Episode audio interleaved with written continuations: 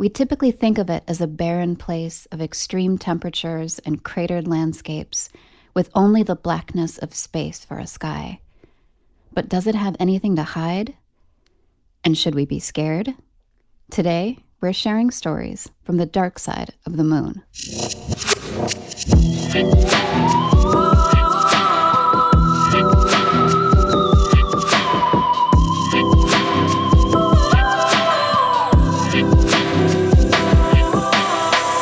Welcome to Shadowland, everybody. Welcome. This is a podcast that shines a spotlight on stories of the supernatural, mysterious, eerie, and unexplained. Stuff like chupacabra, Ancient lore, haunted deserts, interdimensional rock seals, undersea cities, dogmen, missing 411, road trolls, animal consciousness, Mars anomalies, the valley of headless men, underground alien colonies, synchronicity, abominable snowmen, all that stuff. all that stuff and more. Lots more. I'm Christina Callery, And I'm Seth Jablon and today we're doing stories from the Dark Side of the Moon, Dark Side of the Moon, y'all. my favorite Pink Floyd album. Is it? Yeah, I think also one of the like best rock albums ever for sure. But that's another podcast. Uh, this is a cool one, man. Like yet another that I feel like we would have done sooner. I mean, I feel like it's also like pretty apropos. Although you know Mars is getting a lot more headlines these days. Right, but, right. um, Right. But I mean, we're going to get there too. Yeah. We're going to we're gonna, yeah, we're gonna, get to we'll Mars. get to Mars too. Well, we're gonna start with the moon, get and then and then Mars next. Right. And actually there there have been things in the news lately. Um, in December, for instance, um, uh, there were reports that the Chinese rover was heading to investigate this cube-like object on the dark side of the moon. Oh, really? Oh, I thought that was Yeah. Mars for some reason. Okay. No, the dark side of the moon. Oh, okay. yeah. So I haven't heard anything since. But uh, Oh, wait. I think it like I don't know. I think I think they did finally get there. I but it was like they're like, oh, it's like a rock, but like I don't know. Like I don't know. It's like they taught they or was it? or was it right? Uh, yeah, exactly. Like three months later or four months later, they're like, "Oh, it was a rock," and you're like, "Wait a second, this thing was driving towards it the entire time." Granted, it's like you going up and down hills, but like, it's not like it like disappeared for three months and then it like got there and was like, "Oh, it's a rock." I don't know. I feel like there was like a lot of buildup about it, and then it just it was like, "Oh, never mind." I don't know. Right. Suspicious. Yeah. Well, we're going to go Um, deep today. So. Okay, let's do it. Let's go deep. Okay. So I just have like a little bit of uh like a moon overview. Okay, yeah. and then be I don't know Yeah, if like you want me to do that and then you Yeah, let's do the can totally and then you can do yours and then I'll do mine. Or Sure, that sounds good. okay. All right. So I just got some moon facts. So it was formed almost at the same time as the Earth and Sun, around 4.5 billion years ago. And there are different theories about how the moon was formed, but the most widely accepted theory is that shortly after Earth was formed, a large, like Mars sized object collided with Earth, and vaporized rock and other objects kind of condensed together and formed the moon. Either that or aliens put it there. But wait, More on that later. Did you say Mars? Uh, like a? Mars-sized object, yeah, like a like a gi- gigantic. Uh, I mean, that's like how big is planet Mars in relation to the Earth? Like that's Uh. giant. Like yeah, so, it like like pulverized it, and then like it split in two, kind of. Yeah, they collided, and then there was this accretion that formed the moon. Wow, that's crazy. Or aliens put it there. Or aliens Right. built it. Right? Isn't there like some on right We'll like, we'll totally get there. We'll get there. okay, okay, Okay. sweet. Um, so also the moon is about 226,000 to 251,000 miles from Earth on average, and it changes. So it doesn't orbit Earth in a perfect circle. So there are times when it's farther away than others, and when it's closest to Earth, it's called perigee, and it's full. That's when you get a supermoon. Which we Which just had, right? We had like mm. a strawberry supermoon. I swear to God, I couldn't like sleep one night just just days ago. It was like some sort of supermoon. I don't know if it's supermoon everywhere, but it was definitely here. like it was so bright, and it was. Uh, they were calling it like a strawberry moon or something. Oh, like I that's don't know if cool. it was supposed to be like slightly tinted or something. I don't know. Anyways, Probably. you were.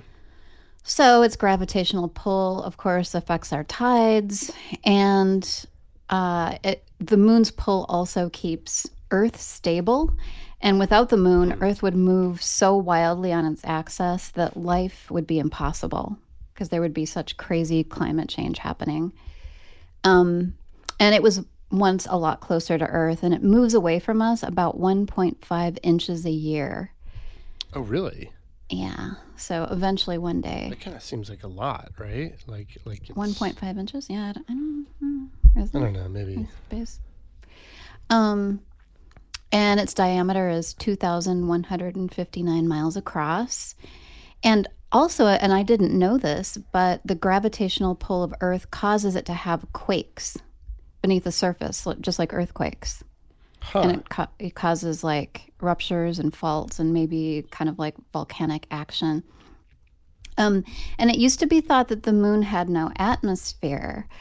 Uh, but according to NASA.gov, recent studies confirm that our moon does indeed have an atmosphere consisting of un- some unusual gases, including sodium and potassium, which are not found in the atmospheres of Earth, Mars, or Venus. So it's a very small amount um, compared to Earth's atmosphere. Uh, the site also says that the Apollo 17 mission deployed an instrument called the Lunar Atmospheric Composition Experiment on the moon's surface, and that detected small amounts of a number of atoms and molecules, including helium, argon, possibly neon, ammonia, methane, and carbon dioxide. So there's there's a bit of an atmosphere, yeah, and some Yeah. other stuff too. So the temperatures are super extreme, and they range from about 260 degrees Fahrenheit when it's facing the sun to negative 387 degrees Fahrenheit, like so 387 below zero, and that's when it's facing away from the sun.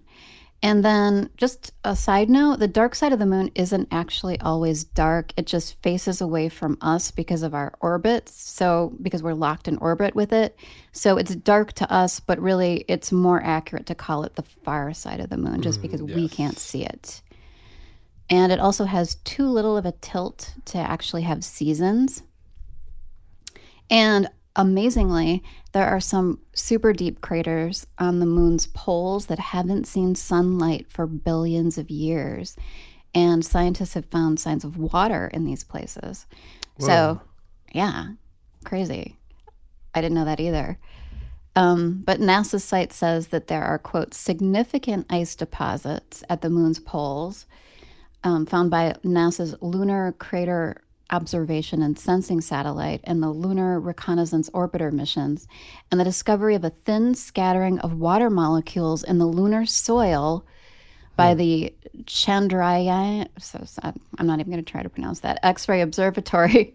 Another fascinating possibility has captured researchers' interest. The moon's atmosphere may play a key role in a potential lunar water cycle, facilitating the transport of water molecules between polar and lower, lower latitude areas. The moon may not only be wetter than we once thought, but also more dynamic. So keep that in mind. And uh, the first spacecraft to reach the moon was Soviet craft Luna 1. It was unmanned, um, so it didn't actually land, and it, it passed overhead. And the second one, Luna 2, did land. That was also unmanned. And then in 1959, Luna 3 landed on and photographed the dark side of the moon. I didn't realize that it had happened that long ago. Other unmanned spacecraft sent by the Soviets collected soil and rocks, but it wasn't until July 21st, 1969, that a manned craft landed on the moon, and Neil Armstrong was, of course, the, fus- the first human to walk on the moon. And his footprint is still there. One more fun fact, and then I'm done. Uh, during the 1950s, at the height of the Cold War, Seth, I don't know if you, you knew this, but the U.S. Air Force was actually considering detonating a nuclear bomb on the moon. Wait, what? Yeah, as part of some manned military outpost plan, but thankfully that that uh, didn't happen. That's happen. crazy. Wow. Really interesting stuff. Yeah, I mean, you, you you tend to think of the moon as this like, you know, not not necessarily dead, but but static, right? Like object, right? Like it's like not much happening there. At least that's what we're sort of taught, I guess. Right. Like But that's cold not and necessarily true. monochrome and Right. dusty and Yeah. barren. Yeah, and I mean, I feel like I've been seeing a lot of like images of of Mars, what it what it looked like, you know, however many millions years ago when it had water on it, right? And so, you know, we have this like I don't know, I, I feel like I I at least have a, this like sort of more fixed perception of the planets as they're sort of pictured to us as children, right? Like, you know, uh, you know, Jupiter's this gas thing, and da da, da, it looks like this. like here's the here's Mars, like desert planet, da da da da. But it's like these are just m- moments in these planets' lives, right? Like in their evolution, right? Like they're just it's just how they are now, right? Like they're a stage, right? Like the Earth wasn't always like this, and it won't always be like this. I don't know. It just goes to the whole like we think the way things are now, they'll be that way forever, right? But it, Right. it's not true, right? So who knows what future is for the moon, right? Right. Um, then. cool. Okay. So do you want me to do mine Yeah. Why don't you do some of mine, or do you want to go Yeah. back and forth? Or Uh, why don't you ju- do yours and then I'll. okay. I'll. Uh, I think you might have more than me. Okay, so all right, cool. So I guess I guess I kind of wait. Did I do this in order? I guess I'm not sure if this is in order, but um, the first story I want to talk about is um, the story of Karl Wolfe. Um, so back to 1965. Um, Carl Young was a, a, a young worker at the um, Tactical Air Command at Langley Air Force Base in Car- Virginia. not Carl Young. what did I say? Carl Young? I think you did. I said. I'm sorry. I'm tired. Karl Wolfe. W W. I, I'm always thinking about Carl Young. Um. So, oh, I said a young Carl Wolf. Did I say a young Karl Wolfe? Okay, never mind. We'll we'll sort it out and We'll sort and edit. okay. Um, so, well, regardless, um, he was young at the time, not Carl Young, but uh, a younger man. Um, and he had top secret clearance um, working as an electronic technician in the uh, photographic surveillance lab. And most of his job was spent working on machines that um, processed footage actually from um, the war in Vietnam, Vietnam, right? Like surveillance footage, top secret type footage. Um, so he was one of only two technicians at Langley who had um, enough uh, security clearance to uh, work on the um, the real sort of like high tech equipment, which was processing um, this type of information from the UT uh, um, U2 spy planes and other military intelligence hardware, right? So like they didn't let just anybody work on these; they had to have a clearance for it. Um, so Wolfe claims that one day he was um, ordered by one of his bosses to report to um, the NSA facility to help help them out with the um, equipment uh, equipment issue. So apparently they were processing uh, imagery um, from the first lunar orbit mission. So this is all in his his words. Um, I was in a color lab one day when my boss, Staff Sergeant Taylor, came over to me and said that they were having a problem with some equipment on the base, and it was the first. Um, and it was the first lunar orbiter program, where they had a mission to pretty much locate the first landing sites for the 1969 lunar mission for the astronauts. Uh, Wolfe goes to the facility, uh, in which you know to which he call, uh, calls a um, the facility he calls a large sort of large hangar type building, right? Like it was a place he hadn't been before.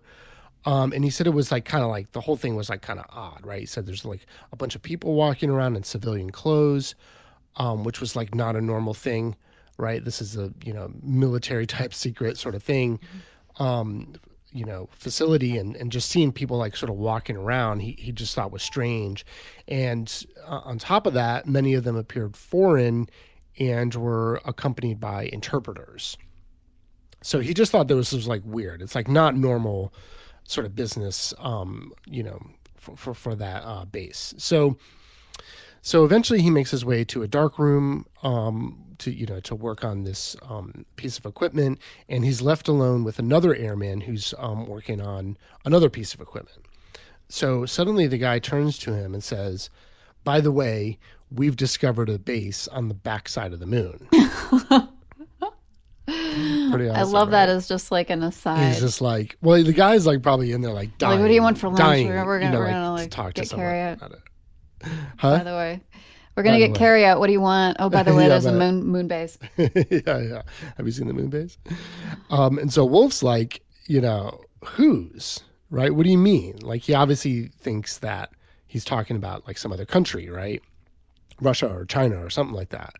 But he's intrigued by the comment, but he immediately becomes worried that they'll be discovered, you know, having this like fairly top secret conversation, right? Like this isn't just stuff that you talk about, right? Like so um so the guy now shows him one of these mosaic composites, you know, the kind made from like multiple photographs, multiple passes, right, where they sort of piece together a landscape based off of, um, based off of that, um, and, um, you know, depicted in that were a set of buildings, and then this is in his world, uh, in his words. Uh, he pulls out one of these mosaics and um, showed this base, base which had uh, geometric shapes. There were towers, there were spherical buildings, there were very tall towers, and things that looked somewhat like radar dishes, uh, but they were very large structures. And he goes on to say, there were structures that were definitely not created by natural means, such as meteors or ancient collision or ancient collisions with other heavenly bodies. Uh, quote, I was stunned by this extraordinary disclosure. I was shaking, trying to take in the enormity of what I was told. I was now looking down at, at the very photographs. I could clearly make out, you know, the, the geometric shapes well organized and well designed. Most noticeable were what looked exactly like radar antennas, uh, s- very similar to what one could see on Earth. There was no doubt in my mind why the odd um, complement of uh, scientists and investigators were in attendance at this place this day. They had arrived to see and study what what he was looking at now, what he and the structures made by intelligent beings on the moon. So, you know, obviously he's worried about the conversation in the moment and, and sort of like what's happening at the at the base there, but quickly he becomes excited with anticipation about this eventually coming out. Um, another quote um, whomever was the creator i felt like i'd been caught stealing or with my hands in a cookie jar. I was not supposed to see these photographs. I could be arrested or worse. Um, i just wanted to do my job leave and never mention it again. Every day when i went home i thought i can't wait to hear about this on the news. Uh, but that day never came. So it was more than 30 years later uh, before he actually gave an interview about it, right? So he just wow, kept he waited waiting 30 around. years. Yeah, he waited 30 years, right? Like, I mean, again, this guy's somebody with a top secret clearance. You know, he thinks, like a lot of people who sort of talk about disclosure, that they're often told that, don't worry, it's going to come out at some point, right? And so he kind of thinks that, well, obviously, there's all these people looking at these these things. There's like more than just him that's seen this. Eventually, they're going to talk about it in the news, but you know, as we were all sort of told during, you know, the Cold War era, that you know we couldn't we couldn't talk about these things because of the Russians, right? and so after the wall fell, a lot of people were like, "Wait a second, so why aren't we talking about it now?" And so I don't know what his thought process was, but but yeah, it was 30 years before he gave the um, interview, which obviously, um, you know, took on a life of its own. Um, Wolfe uh, went on to become a self-help consultant um, he never married and had no children, but he would obviously, you know, um, recount this event um, numerous times. Um, eventually, What kind of self help did you, did you find that out? uh, no, I, you know, that's a good question. I don't, I don't know the answer to that. Um, maybe a career consultant, career coach. Um, Uh, but eventually, he died in a cycling accident, uh, which many considered suspicious, just because it's like he was a much older guy. He, you know, and he died in this like kind of strange way uh, of just like he was like, um, yeah, in, in, a cycling accident. So you know, who, who knows what exactly happened there? But, but people um, suspect it was like people suspected that it was weird, right? Like anyone who dies in a mysterious and odd way, that's sort of like in the UFO disclosure community. Obviously, there's you know a lot of people will point to that and say you know that's suspicious or something like that, but but um, he was pretty vocal about you know this event, um, you know, and uh, so I mean, it's a pretty clear story, right? And it's from somebody with top top secret clearance, right? Like this is not like he was a real person in a real place doing a real thing. Uh, and you know, certainly he could have completely made it up, but it would, you know, it's it's it's odd that he would um, have this single memory, um, you know, and, and, talk in detail about it later in, in, in very consistent ways. And so, yeah, that is the story of Karl Wolfe, not Carl. Very cool. So, um, did you did he talk at all about how large the structures were? Did he give an estimate? Um, not really. Although he said there were, he said everything was very like very very right, like mm-hmm. very tall towers, um, very large structures. But I'm yep. not sure how he, you know what um what he was using for reference, right?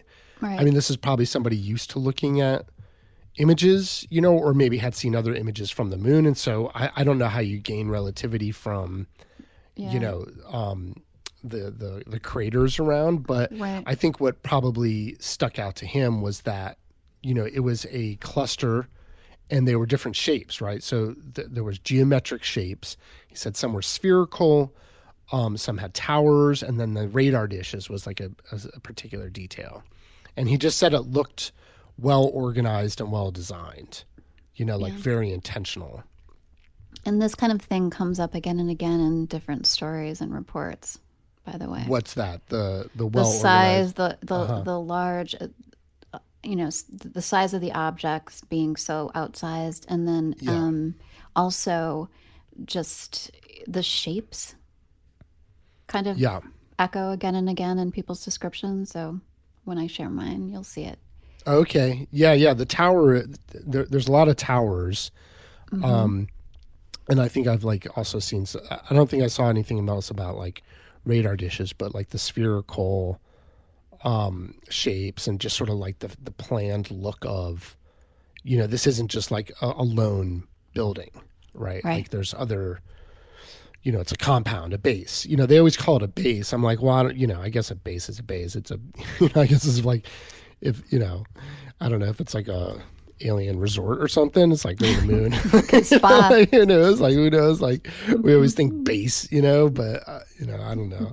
I guess you could say like base camp, right? Like, um, but um, yeah. So that's that's his story. Oh, interesting. So um, cool. Got? So I got I got some more like photographs, right? And one in particular is uh, the tower on the moon, of which I think there's actually, you know, more than one. So it's hard to say this is the tower. Um, but the one I'm going to talk about first here, at least, is the um, the moon tower, um, which was photographed by the Soviet probe Zond 3. So, you know, what's interesting, like going back and looking at some of these, um, you know, and you touched on it. Uh, you know, we just we had this like, you know, s- s- such a specific relationship with Russia at the time. You know, not a good one. Um, that like there was a lot of stuff that happened in the space program and China, right? Like that happened in their space programs that we're just not we're not that taught we're, we're not taught that much about right like we're you know very much of what we know about the um, travels to the moon and photographs of other planetary bodies and things like that are just the American ones, right? Like, I mean, that's like a thing of our country to only sort of hold up, you know, the the ast- our astronauts and like this and that, but you know, like those. Remember those photographs I found of the um of Venus taken by the Russians, right? Of the surface. I'm like, why didn't I see that as a kid? I mean, they were taken so long ago, but we're not shown those as. Do you did you do you remember seeing this as a kid? No. Yeah, so why not? They're super cool. Like it's like this like green yellow sky and this like crazy landscape. Very and it's like sci-fi looking.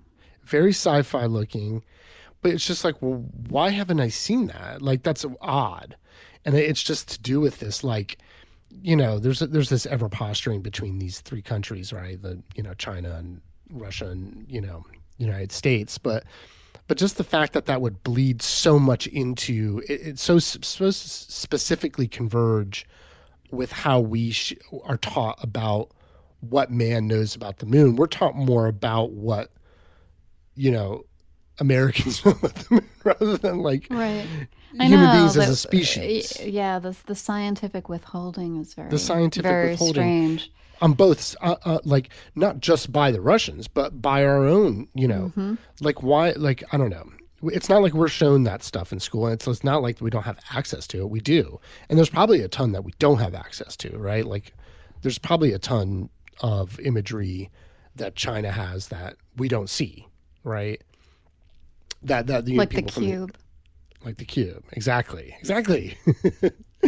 Um so so Zond 3 um was part of the the Zond program. Um and it was a probe. Um, there have been previous uh, efforts to photograph the surface of the moon by by the Soviets. Um, Luna three, uh, I think you touched on that, was was actually the first to see the the far side, um, but the images weren't the greatest. So Zond three was meant to capture um, better, uh, more high quality images, which it did. So um, on July 20th, 1965, Zond 3 became the first ever like, you know, high quality image capture of the far side of the moon um, as the probe made its way to Mars. So, um, you know, as you touched on, right, like Dark Side of the Moon is, is a misnomer. Um, I, I feel like I should have looked it up, but I, I don't know if that was like, was literally coined by Pink Floyd or like maybe that, I don't know if that was even a term before that album but or I mean it's very poetic, right? But it just means that like we, the, you know the side of the moon we can't see, but obviously it's not actually dark. So, you know, i.e. they were able to capture you know images of it, right? Because it, it it is lit back there by light. Um, so but you know obviously because you know previous to uh you know spacecraft we were never able to see back there unless you were you know taken there by an alien or something um, or tripping or whatever. Uh, or I guess I guess remote seeing. So yeah, maybe some people saw, but we just We'll didn't have to photographs. that. yeah, totally.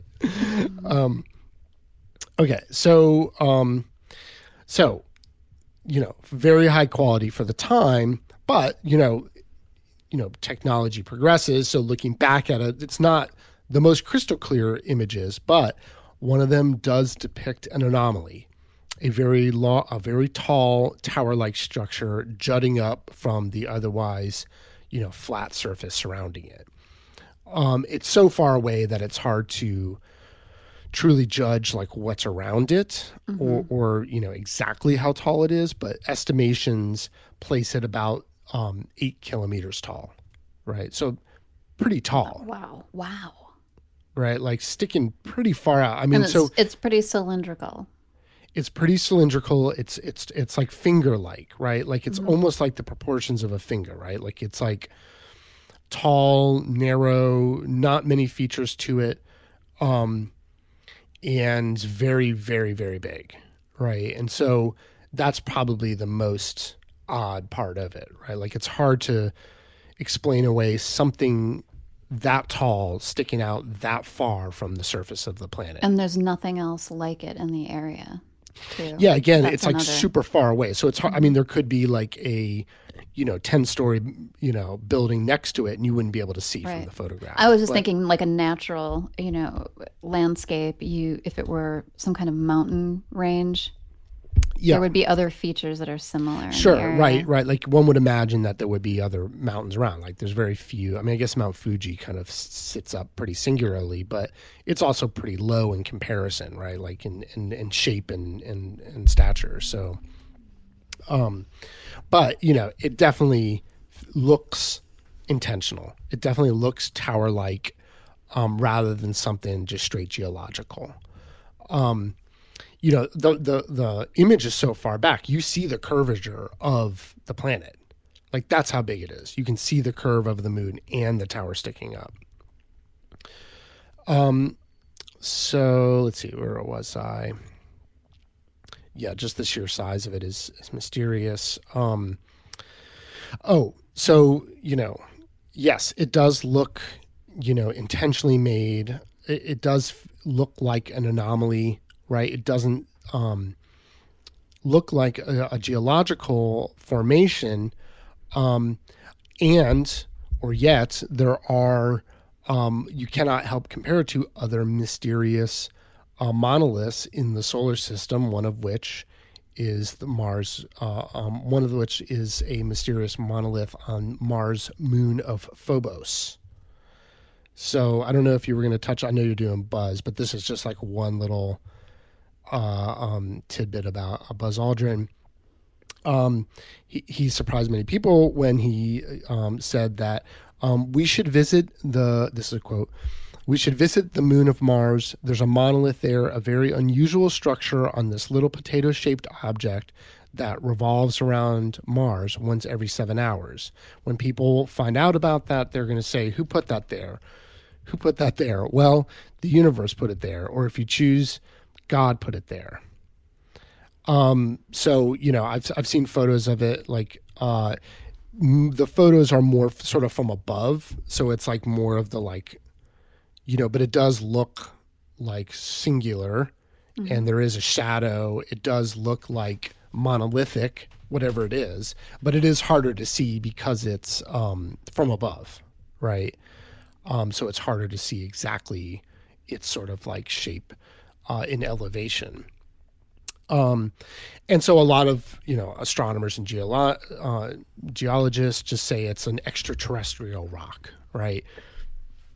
and who knows? Like i feel like every time they they say that it's like there's never like this like good comparison. It's almost like you know or like break scientific breakdown or like crystal clear image of how it's not that. It's usually like a shoulder shrug right? Like probably just a rock do you know what i mean and so i don't know there, it, it, there's a weird lack of um curiosity i feel like in the more sort of like cerebral scientific community that's like oh you know, you would think a geologist would be excited by a giant tower that sticks up out of the, you know, into the air, right? As opposed to saying, well, it's just this or that, right? I don't know. So, um, yeah, we, we got something. Oh no no no no! I was Oh, agreeing okay. with you. Um, and uh, let's see, yeah, NASA, um, uh, Lan Fleming, who studied Mars and other solar system anomalies, looked at the the photos of Phobos, and yeah, said it was um, just another physical anomaly. And there are many others found in different parts of our solar system. But again, it's like okay, well, the fact that there's a bunch of them doesn't to me like make them mundane or explain them. That like where's ours? Like we don't have any right? We don't have eight kilometer natural geological towers sticking up. You know what i mean? Like i don't know. But apparently there's a bunch around the solar system where there's just like weird towers um sticking up. Okay. So okay two more. So um further images, right? Like, you know, I was surprised doing a Google search this time. Like, I don't know, I feel like I've come across books over the years of just like by there's like one floating around. I couldn't find it, but um I've seen one that was like by an amateur photographer that just like had, you know, you can take pictures of the moon, right? Like you can just straight up you get a high powered enough lens. Like if you put if you use binoculars, you can kind of see the surface, right? It's not that fucking far away, right? Especially with all the technology we have now. So people are starting to more and more photograph it and I've seen a lot of like cool photos, but I feel like it was harder to find them. Like even that one from Zond 3, it was like kind of took some digging around. It's like there's just this like constant stream of images coming around like people become interested in and the other ones just kind of like fall by the wayside and like are never really explained or like I don't know it's like people get bored of them or something but um Or But the there men are- in black come to visit them. Yes, exactly. Um, Apollo 8's um, mission photographed what looked like alien cities. They're like weird shapes uh, and like things that look kind of like, I would describe it this way, like insect hive looking formations. They're really weird. Like, kind of like fossily traces. Like, you know, some of them look almost like Nazca lines, but they are organic looking. I'll say that. Like, it's not like rigid, um, but they're really strange looking photos. Um, and we'll, we'll post some of those to the um, uh, um, website. For sure. we we'll, we're going to post a lot of photos for this one, I feel like. Yeah, yeah, definitely, definitely. We'll put some on Instagram as well. But um, Apollo 16 is also said to have turned up some photos of the moon tower as well. Um, I don't know if it's a different one or the same one. It's you know sort of hard to keep track of like what what's what. But um, in one of the these photographs, there's a strange sort of, sort of giant white tower that's clearly visible. Um, and uh, um, there's it's located inside a small sort of crater. Um, and a short distance from this pillar, we can also see sort of an octo- octagonal lunar crater with something pyramid-like. Again, like you can, you know, it's it's hard to tell from some of these images, but they are curious, and I feel like there are a lot of anomalies. Whether some of them are certainly ge- um, geological, some of these anomalies that we see on the moon and you know um, on Mars and, and, and elsewhere, um, you know, some of them are, they're hard to explain. Like they just look. There's something about them. You know what I mean? Where you're like, why? You know, like the one that's going around about the Mars door right now. Um, so, anyways, there's there's plenty out there, but uh, a number photographed by, um, you know, Apollo 8, Apollo 16, both by the Americans and the Soviets. Okay. Last story. Um, this one's about um, General James Alton McDivitt. Um, so in 1965, uh, Brigadier General James Alton McDivitt um, claims to have seen a UFO um, from the ship he was piloting for the uh, Gemini 4 mission. And so he, this is like one of those weird ones where like he gives an interview in 1975. I like from what I read subsequent to that, like there's all these like weird explanations and him sort of recanting saying, oh, it wasn't actually a UFO. And they were like, oh no, it's like, I think it, it wasn't the, the ice crystal one, but it was something like that, where it was like, oh, there was a reflection in the window, you know? And just like really Yeah, like saw very, that. you saw that? There was like, oh, mm-hmm. oh, it was just a, a reflection. It was very much, it felt like the Roswell, like, you know, the fighter pilots who are like, oh, yeah, I guess that UFO was just a weather balloon we saw. You know, it felt really like that because Swamp when you gas. read the interview, you're like, he's not describing a fucking, you know, reflection here. Well, also, right? why even mention it? I would assume a Right. reflection would would be very common then. But even if it was weird, it, well, let me let me read you his. Let me read you some of his own words because I almost didn't do it until I read this part, and I'm like, wait a second, this guy isn't describing a reflection. So basically, um, yeah, 19. Um, he- you know, he had flew flown a number of missions, um, Gemini and Apollo programs. Um, he flew 145 combat missions in the Korean War.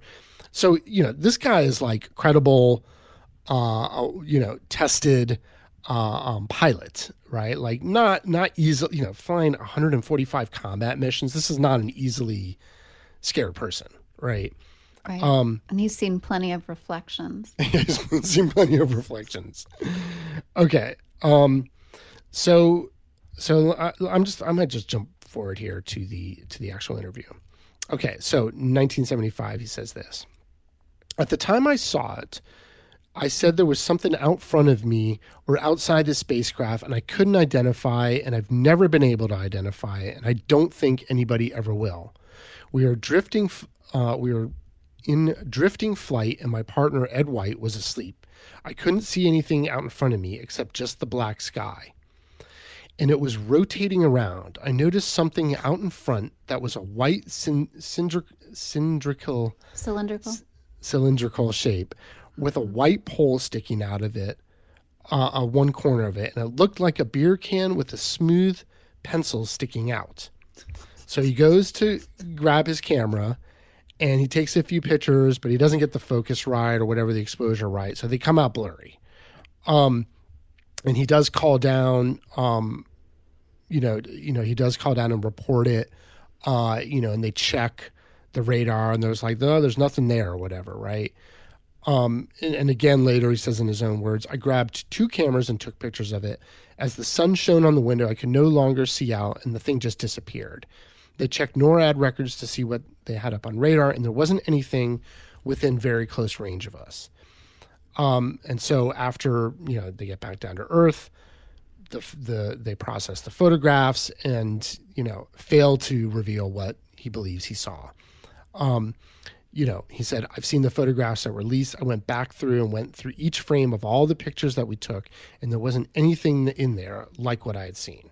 Okay. Oh so God. this is like the guy yeah. who then later says it was a reflection in the window. Oh boy. I mean, yeah, I'm so glad you read that because it's like nothing like like what a spinning beer can. That's why I was laughing. It's Yeah, just, yeah, it's just exactly. so not. It's not like a Well, it's so oh, it was like a blob that was glowing on the This window. I could see that. Lights but, yeah. hanging outside of my window. It's like, no, this guy saw a shape. Right. And it was like he was spinning with a straw sticking out.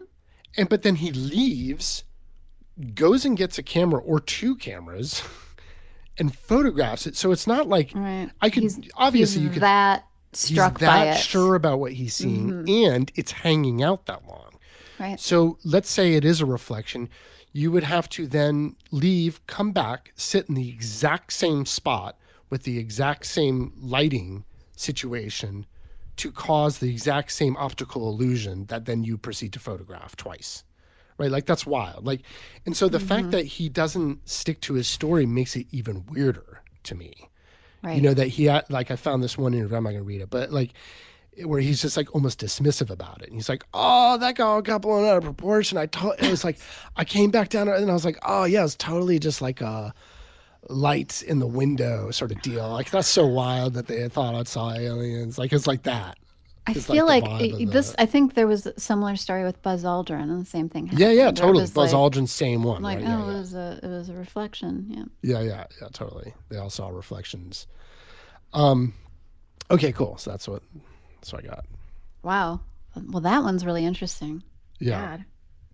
Super cool.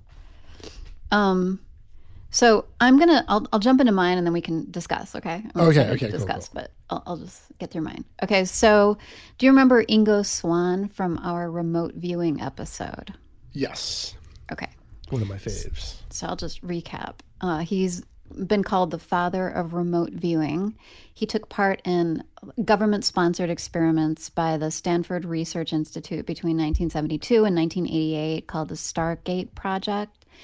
Um, and these experiments uh, were in remote viewing, and he was one of their more accurate psychics. So, for those who don't know, remote viewing or controlled remote viewing is using the mind to see things at a distance, using you know ESP or or some kind of psychic power. And Ingo Swann's travels went far beyond military targets, which was the main reason that the military was interested in you know this kind of ability and he actually traveled to outer space so he reportedly visited jupiter and many of his observations were later verified which is visited, interesting Uh, remote remotely yeah Right, re- right, right, remotely visited jupiter um so. So in cool. I want to remotely visit Jupiter. I know, me too. I mean, me too. I think we got to try that. So, in his 1998 book, which I think we also mentioned, but it, it's called uh, Penetration, he talked about being tasked by a secret government agency, which remain unnamed, specifically working with an agent named Axelrod to perform I know. this guys' name. cool name. I know. to perform these remote viewing um, sessions, viewing the dark side of the moon. So this was in 1975, and he said he was offered a thousand dollars a day for his services. Which, if you can imagine how much money that is in today's money, Right, right. 1975. Well, I mean, that's, that's lot, quite a a lot bunch. for, for a psychic, I would imagine. Um, so Swann said he had no idea what they wanted and speculated that they were looking for good places to maybe build moon bases. So he took the job, of course, and he allowed himself to be recorded by Axelrod as he was given coordinates and psychically transported himself to the lunar surface. And he said, quote, I had no problem getting there.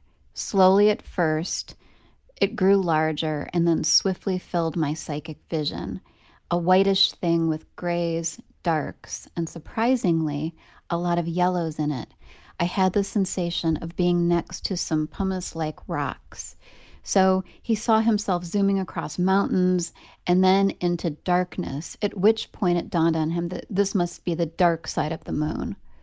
Um, I guess he was just told he was going to visit the moon, and then he realized it was the dark side. So he then saw a cliff formation along with whitish sand and dunes that had patterns in them.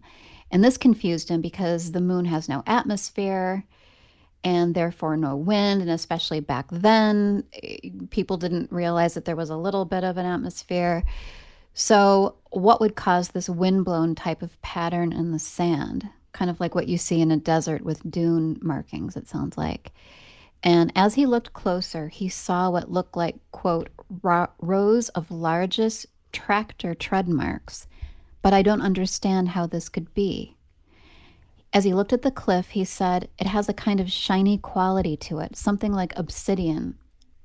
So then he was given the next coordinate, but was even more confused and thought he must be back on Earth because otherwise he could make no sense of what he was seeing.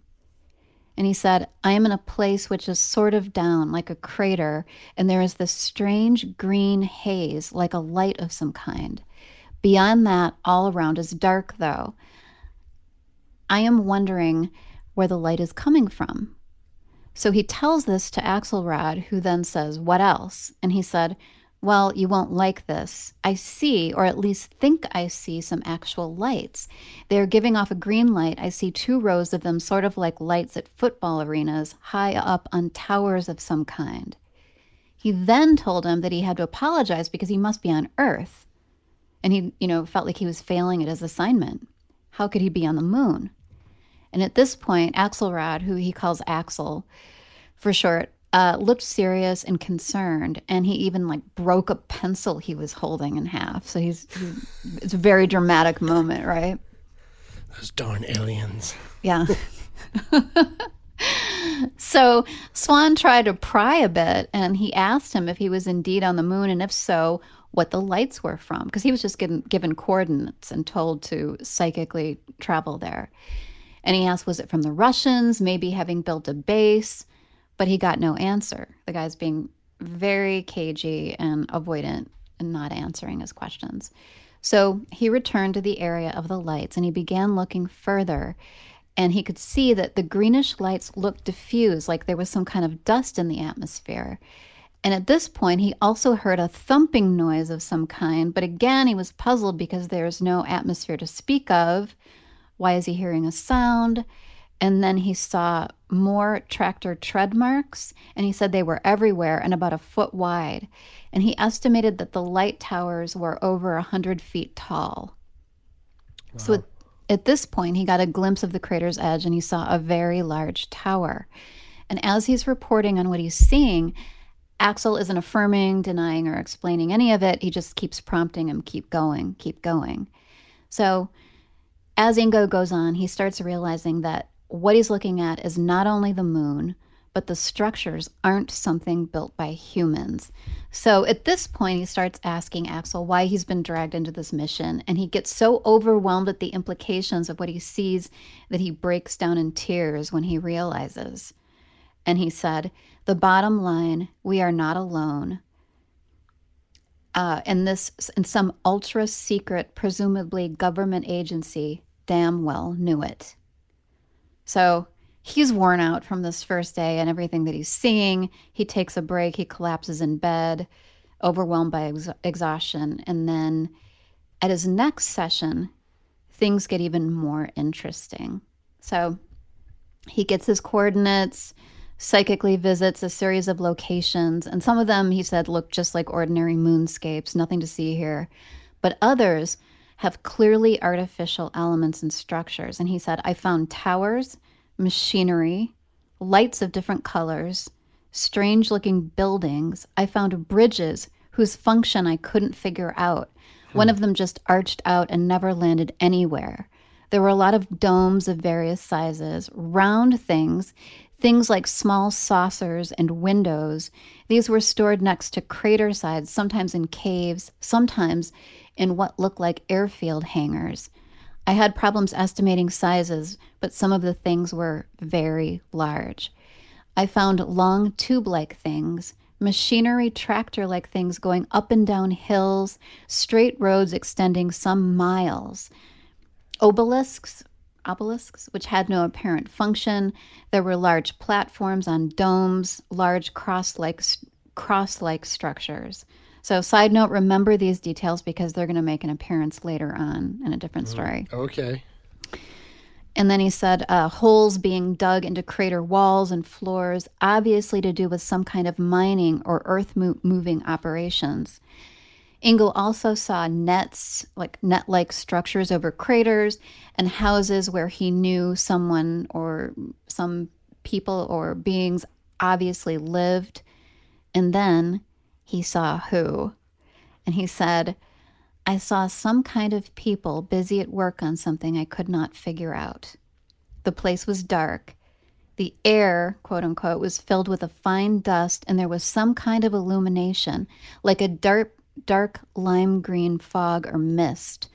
The thing about them was that they either were human or looked exactly like us because they were all males, as well as I could see. And then, okay, brace yourself here. because they were all butt ass naked. I had no okay. idea why. They seemed to be digging into a hillside or a cliff. So I'm just going to let that sit for a second okay. here. So basically, Ingo has stumbled upon some kind of alien lunar mining nudist colony. And I love it. at this point, uh, the naked moon guys seem to sense his presence, his psychic presence, because they grew excited and they began like gesturing in his direction. And Ingo realizes they must have psychic abilities because they're literally pointing at him and he has the sudden urge to flee. He's been spotted. So he tells Axel, who says, Please quickly come away from that place. And then he says, I think we had better end our work here. So at this point, Wow. yeah. Ingo says um, he's really worked up. He starts insisting that Axel give him more, you know, information here. And he asks him point blank if he knew that these beings had psychic powers and could they actually kill an earth psychic if they were aware of him or her? You know, like, is he in danger? And Axel coolly responds, We don't know, but that they do have things and capabilities we here are trying to understand is very imp- apparent. Whether they spotted you or not will be unclear. At any rate, we don't want to put you to any more risk. So Ingo made some sketches of what he saw on the moon, and we'll share them on our site and our Instagram. Um, Oh, really? Oh, okay, cool. Okay. So after this, the plot thickens. So remember how I said to keep some of the structures in mind that he saw? Yeah. Okay, so the next summer is the summer of 1976, a year after Ingo's remote viewing of the Naked Moon guys. Um, he received a mysterious envelope in the mail, and it contained a book written by a man named George Leonard titled Somebody Else is on the Moon. So I actually bought this book, it's on Amazon. And the title gives away the basic premise that there are aliens on the moon. And the author wrote the book after obtaining and closely studying NASA photographs of the moon after they become public domain. And he also researched tapes from the Apollo missions and sort of read into what the astronauts had said on their mission. And Leonard came to the conclusion that there is a highly advanced underground civilization that's working on the surface of the moon. on what looks like some kind of mining project. Now, keep in mind, he came up with this independently from Ingo's remote Right, viewing. right. Um, and in the book, he describes, I'll, I'll just tell you, like, uh, you know, this is only touching, you know, the surface of it, but he describes enormous structures, many of which Ingo saw in his remote viewing ex- expeditions. So Leonard says that the photographs show evidence of huge, in some cases, miles long or tall buildings and tractors or some kind of huge machinery that's used to move the earth. Everything is on a mammoth scale, which, you know, goes back to your stories too Mhm. Yeah. which I guess they'd have to be if they're viewable in photographs from space, but some of them look like large earthworms, but they're apparently like, you know, according to Leonard, he believes they're huge machines used to move, you know, large chunks of soil or rock around, and he calls them super rigs, and their size is often measured in miles, not yards. Um, others are incredibly high towers or what look like satellite dishes like you touched on. Right. Oh, right. He also talks about immense areas that appear to be in the process of being mined. And in some cases, he spotted changes in the landscape or even large plumes of soil or dust being ejected out of craters. Like there's something going on. Mm-hmm. So it would be the kind of thing where it's not there one second, then it then it is, and then it's not there again. You know that sort of a thing. So, um, at the site of the the craters being sprayed out, Leonard noticed that there are these enormous cross-shaped structures, and these crosses appear strategically placed there, possibly to signify active work being done or something else. But it's just like Ingo reported seeing; he saw crosses as well. And Leonard describes large tracks across the landscape, just like Ingo saw. Gigantic bridges or structures that look like bridges or ladders kind of arcing out over craters. He also describes these mysterious symbols and iconography, including structures that resemble fleur de lis. Um, he talks about mysterious lights that have been cap- captured on the lunar surface. And these lights have been reported many times over the years by amateur and professional astronomers. I had no idea, but over Oh, the last yeah. century and even before that. And they um, are called transient lunar phenomena. And it's a, co- a term coined by Sir Patrick Moore in 1968. And it includes lights, short lived changes of color, or surface areas of the moon. So it's just like a, a transient phenomenon that's that's seen and there's no explanation for it. And then Leonard also noted that there are these white areas surrounding craters or kind of jetting out from them in a line. He calls them crater rays, and some have distances up to 1,500 miles. He also has seen what he describes as gas jets, and there are these great plumes of some kind of dust or gas um, being propelled upward, maybe from smokestacks or vents of some kind, he thinks. And he also, you know, talked about the, you know, why why are things this large? Is this feasible? Like, what is what sense does this make? And he said, you know, there's lessened gravity on the moon, and there's no need to worry about disturbing surrounding civilization or habitat. So why not have these humongous machines and you know structures there? So, um, what would they be doing there? What would they be mining there? One of uh, Leonard's speculations is that helium 3, which I guess is known to be in abundance on the moon, could be one of the things that they're tapping and using for energy. Um, there's a lot more in this book, and he actually floats the idea that the moon was planted near Earth by extraterrestrials, or even that it's hollow and itself a gigantic spaceship from some dying civilization. yes, yes, megastructures. I mean, I, I'm kind of like uh, on the no side of the fence with that one, but Yeah, you know, yeah, maybe check out the book, make up your own mind. Um, Yeah, I want to check it out. Yeah. so as Ingo reads, though, he realizes that Axelrod had known about this book, and Ingo's observations were linking up with it. I mean, you know, obviously, uh, Axelrod had been the one to send it to him, so he knew all along. So it was like as as Ingo's seeing these things, it's kind of confirming the findings in this book. Um, and uh, later on, Ingo was given another book uh, by a different friend. And it was written by a Japanese author about structures on the moon that can be seen with a telescope. And uh, Ingo eventually came to believe that the mainstream description of the moon is just like this dead, airless satellite is false, and that there's a cover up hiding the truth of the goings on there. Wow. Yeah. So I love Ingo Swann. I want to read that book. Like, I, want to. What, what is it? Penetration. I can send you the, the link. one- Yeah. Yeah. Okay, penetration. Yeah. I can send And you then the link one I- that he he um he has multiple books. what, what was the one that he was sent again? The the one that you were just talking about. The other Oh, guy. there's a book in Japanese, and I don't know the name of it um, offhand. well, no, but- I'm saying the one that you read, the one that. Oh, oh, um, somebody else is on the moon. Oh, okay, okay.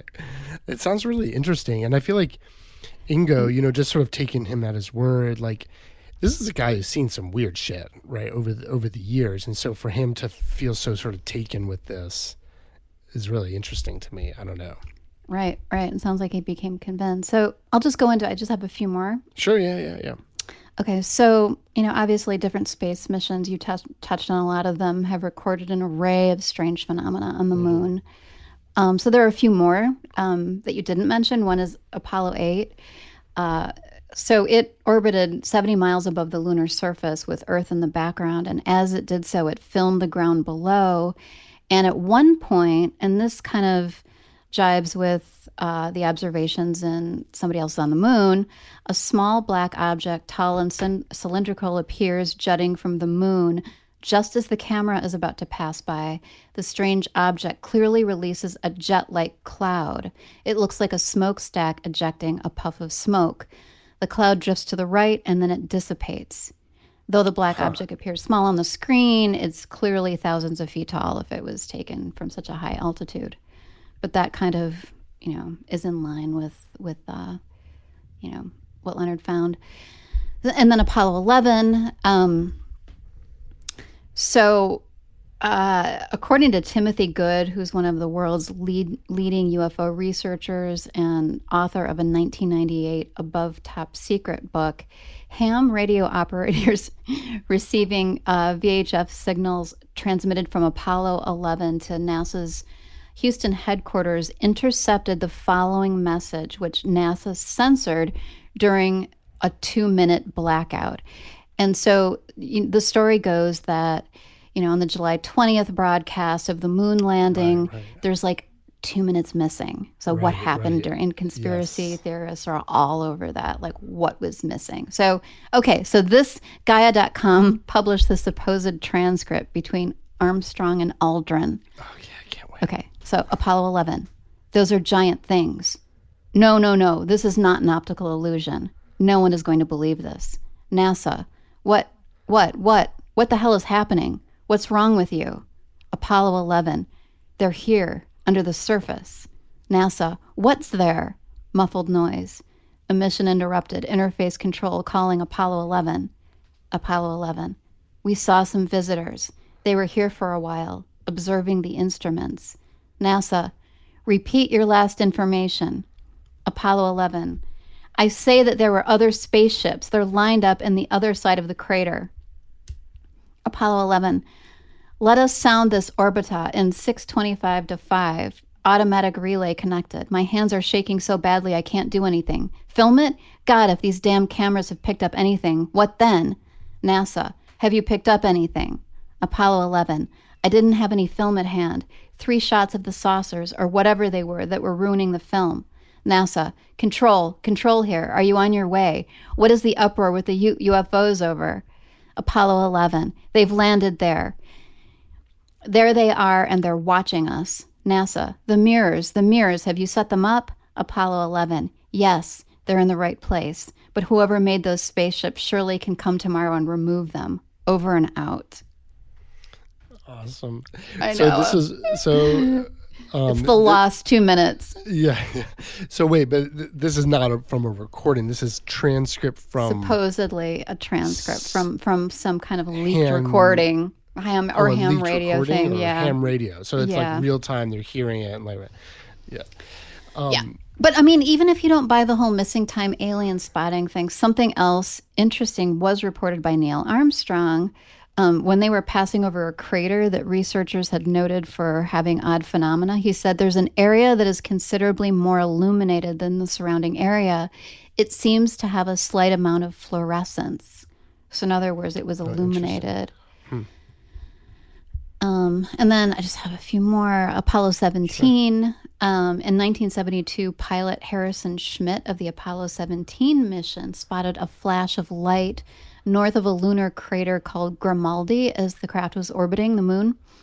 And the next day, command module pilot Ronald Evans saw another flash of light. This one was a little less bright, and it was in a different location on the moon. And so, as I mentioned earlier, uh, these strange lunar lights have been recorded many times over the years, and are apparently they're seen up to several times a week by different witnesses. So they're very frequent.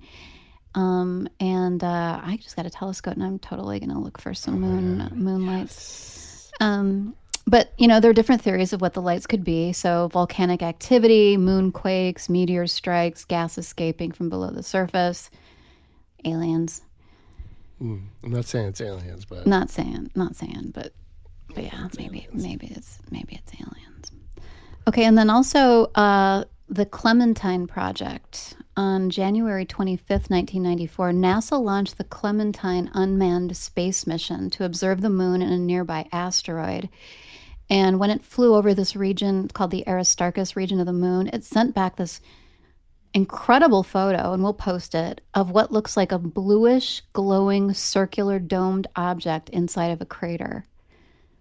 And it also sent back other photos, and in multiple instances, there are what appear to be structures or towers that have been blurred out or otherwise tampered with. So there's like this hmm. whole world of, of conspiracy Oh, yeah. theorists who dive into this pretty deep about like blurred out photos. yeah, I mean, there's definitely and what that means. with with like blurred chunks in them. Like when you go, like you can get them from the NASA. You know, like they, they have the repository of, of imagery or whatever that you can actually go to. There are ones that you can get like straight off their website with like chunks blurred out. Right. Um, right. And who knows, Who knows, by the bird or whatever, but you know, eh, that is a thing. That is another anomaly, right? Right. so, For sure. So, Um, okay. So, just, I'm just going to finish up with a couple Yeah, yeah. little stories. So, you might be wondering if aliens are on the moon, do they ever abduct people? yes. Okay. Yes, I am wondering. Okay. Well, the answer might be hell yeah. Okay.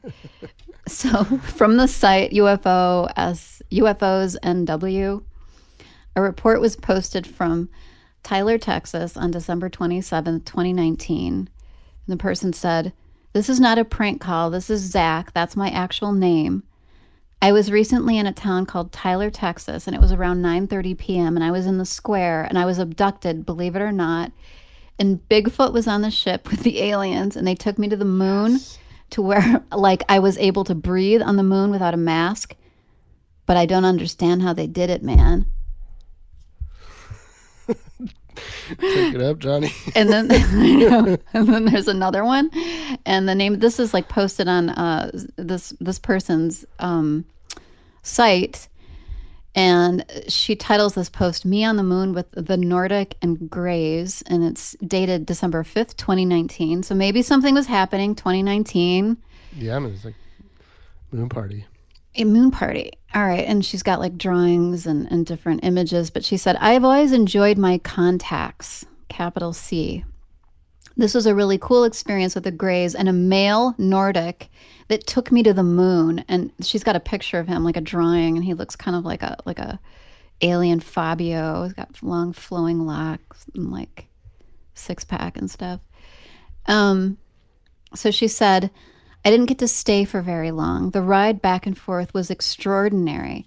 The pilot was very nice and we communicated a lot. He was more humanoid, a Nordic male, six to seven feet tall with long blonde, ha- blonde hair, blue eyes, benevolence, and beyond um, imaginable physical beauty. He explained they were a group of spirit beings from the Pleiades here to guide humanity through the shift of the ages. They are really concerned about Earth and our future and are trying to help us reach a higher dimension. So, so yeah, that happened. Cool. And those are my moon stories. I love it. Nice. Wow, there's definitely some stuff in there like I just was not like expecting or aware of.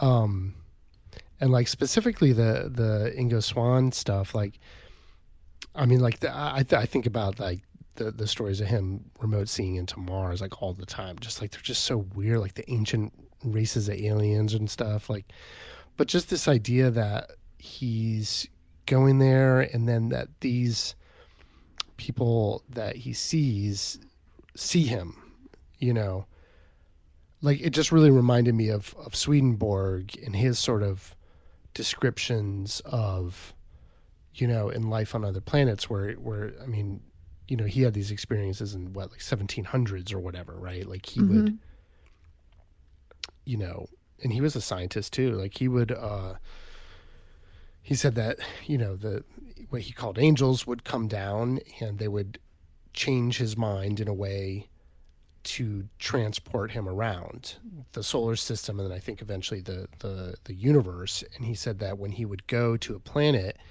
he would kind of like they wouldn't go just straight on. It's not like they just like landed on the surface. They would sort of like go near it, right? Like near, like outside the atmosphere or whatever. And that spirits would sort of come out and and talk to him. You know what I mean? They mm-hmm. they'd see him out there and like come meet him, and then sometimes he would he would he learned mostly about the planets through sort of these you know in, in the terms Spirit of these stories like yeah like psychic conversations that he would that's have. interesting well it, it kind of uh, you know makes you wonder like was he actually seeing physical beings or was this more in a spiritual plane this was more in a spiritual plane but then they would no I'm ta- i was talking things. about ingo but yeah oh oh oh right right right well according to swedenborg it was on a spiritual plane but then they would picture things to him. Mm-hmm. So he would they would like put pictures in his mind so he could see what they saw. Right? And that's kind of how he saw. So he wasn't like walking around the planets, he would sort of have these interactions. Anyways, it just reminded me of that, but just this idea that he's like flying around up there these things like notice him is wild, right? I mean like mm-hmm. the whole mm-hmm. thing's wild like you know the the naked part kind of the least of the, the least of it. I mean, if you don't need a spacesuit, what the fuck? Why not? Why not go? You know, bug naked. I mean, you know, I wonder if the the green mist is supposed to be some sort of atmosphere that are, I don't know, generating yeah, don't know. or something or, or, or breathing. But it reminded me of that story that you had about like the underground. Wasn't there like a some sort of mist or something that those weird caverns underground? Well, I mean, we just did the underground uh, like the minor stories? no, no, there was, was a one. Different okay, one. different was, one. Okay. It, uh, it was one. I mean, Mel's Hole. I mean, there's no, Mel's. It was Mel's one that were like they pit. were like found a a room, like an illuminated room. Was it the Giants under Mount Shasta? Maybe it was. Okay. Well, whatever. But been so many, a lot of underground um, stories. Yeah, totally. Okay, so let's let's get into it. Like, what? So I assume you were going to ask, like, what, what do I think? yeah, I'm going to ask, what do, you, what do you think? Okay. Oh, you want to ask me first? No, you go. You go. Okay. What do I think? Yeah. What do you think? Um, I mean, hell yeah, dude. yeah, man. yeah, man. It's cool. Fucking Bigfoot. Everybody's up there. Now, um, yeah, I think there's. I mean, I think there's like all these. I, I wouldn't honestly. I wouldn't have thought about it. Honestly, like, oh yeah, there's like you know people on the moon or whatever but the the imagery and the fact that like all of these astronauts have had some sort of experience right mm-hmm. and you know ingo Swann, like i think you know the remote seeing programs were a real program right? Yeah. And so they used people like this and the idea that they wouldn't poke around right. and they the had enough people. hits um, they had enough accuracy to make it you know worth their while to keep going right. too. Totally totally. So you know these are people that our government trusts with you know spycraft and that they would they certainly it is certainly plausible to me that they would be looking around the moon. But i think that some of these astronauts have certainly seen some things up there that aren't explained. I feel like i've seen enough like images where you're like wait what is this? What's what's going on? And like why isn't this more interesting? And that to me you know why isn't there more interest around Right. it and that to me is weird Right. I mean, I think like the the, the classic uh, skeptic explanation. It's oh, it's pareidolia. It's the you know the mind's tendency to create pattern out of randomness. You know, and and see Right. things that are familiar. And and sure, that happens a lot.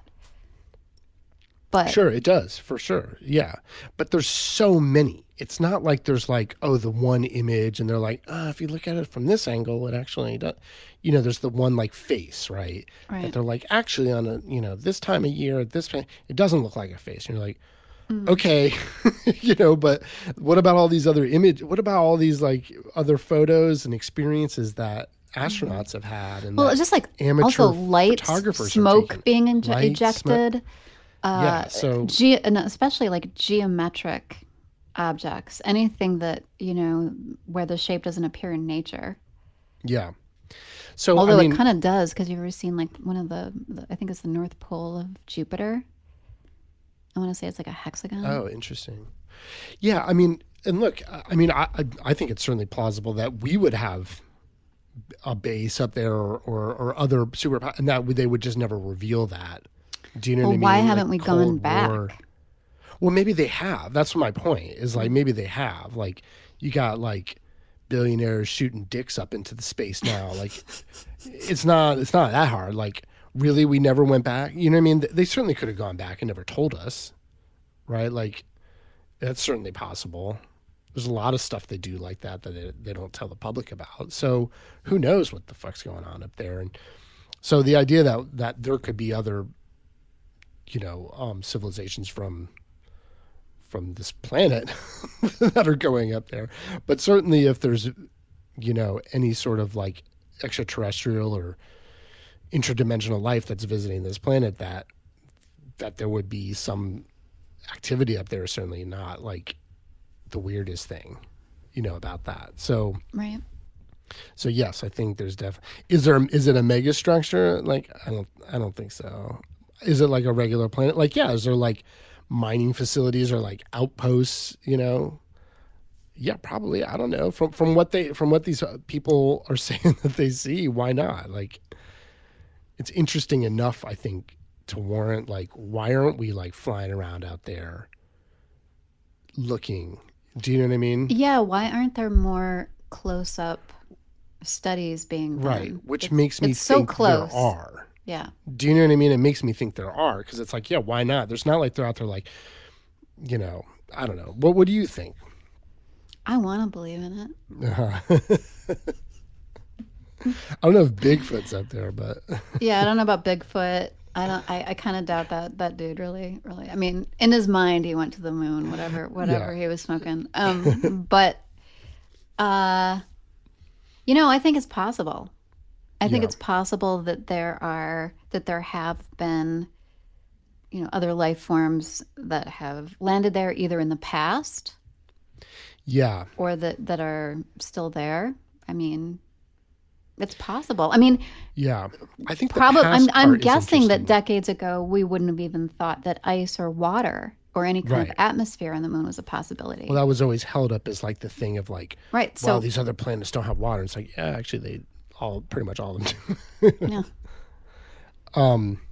Yeah, and like I think the past part is interesting. This is the first time I've really thought about, you know, you know, based on your stories, like the idea that there's currently, you know, people up there or beings up there or uh, stuff going on up there, like the idea that there would be like an ancient race that put something up there a long time ago kind of seemed more likely to me, or that's immediately where my mind went. I, I should say, like you just see these like buildings, and you're like, oh, maybe like a long time ago, some aliens came passing through and had nothing to even do with us, right? Like the the stuff that Ingo Swann saw on Mars, right? Like, wasn't that what he was seeing? He thought was like very, very, very long ago, mm-hmm.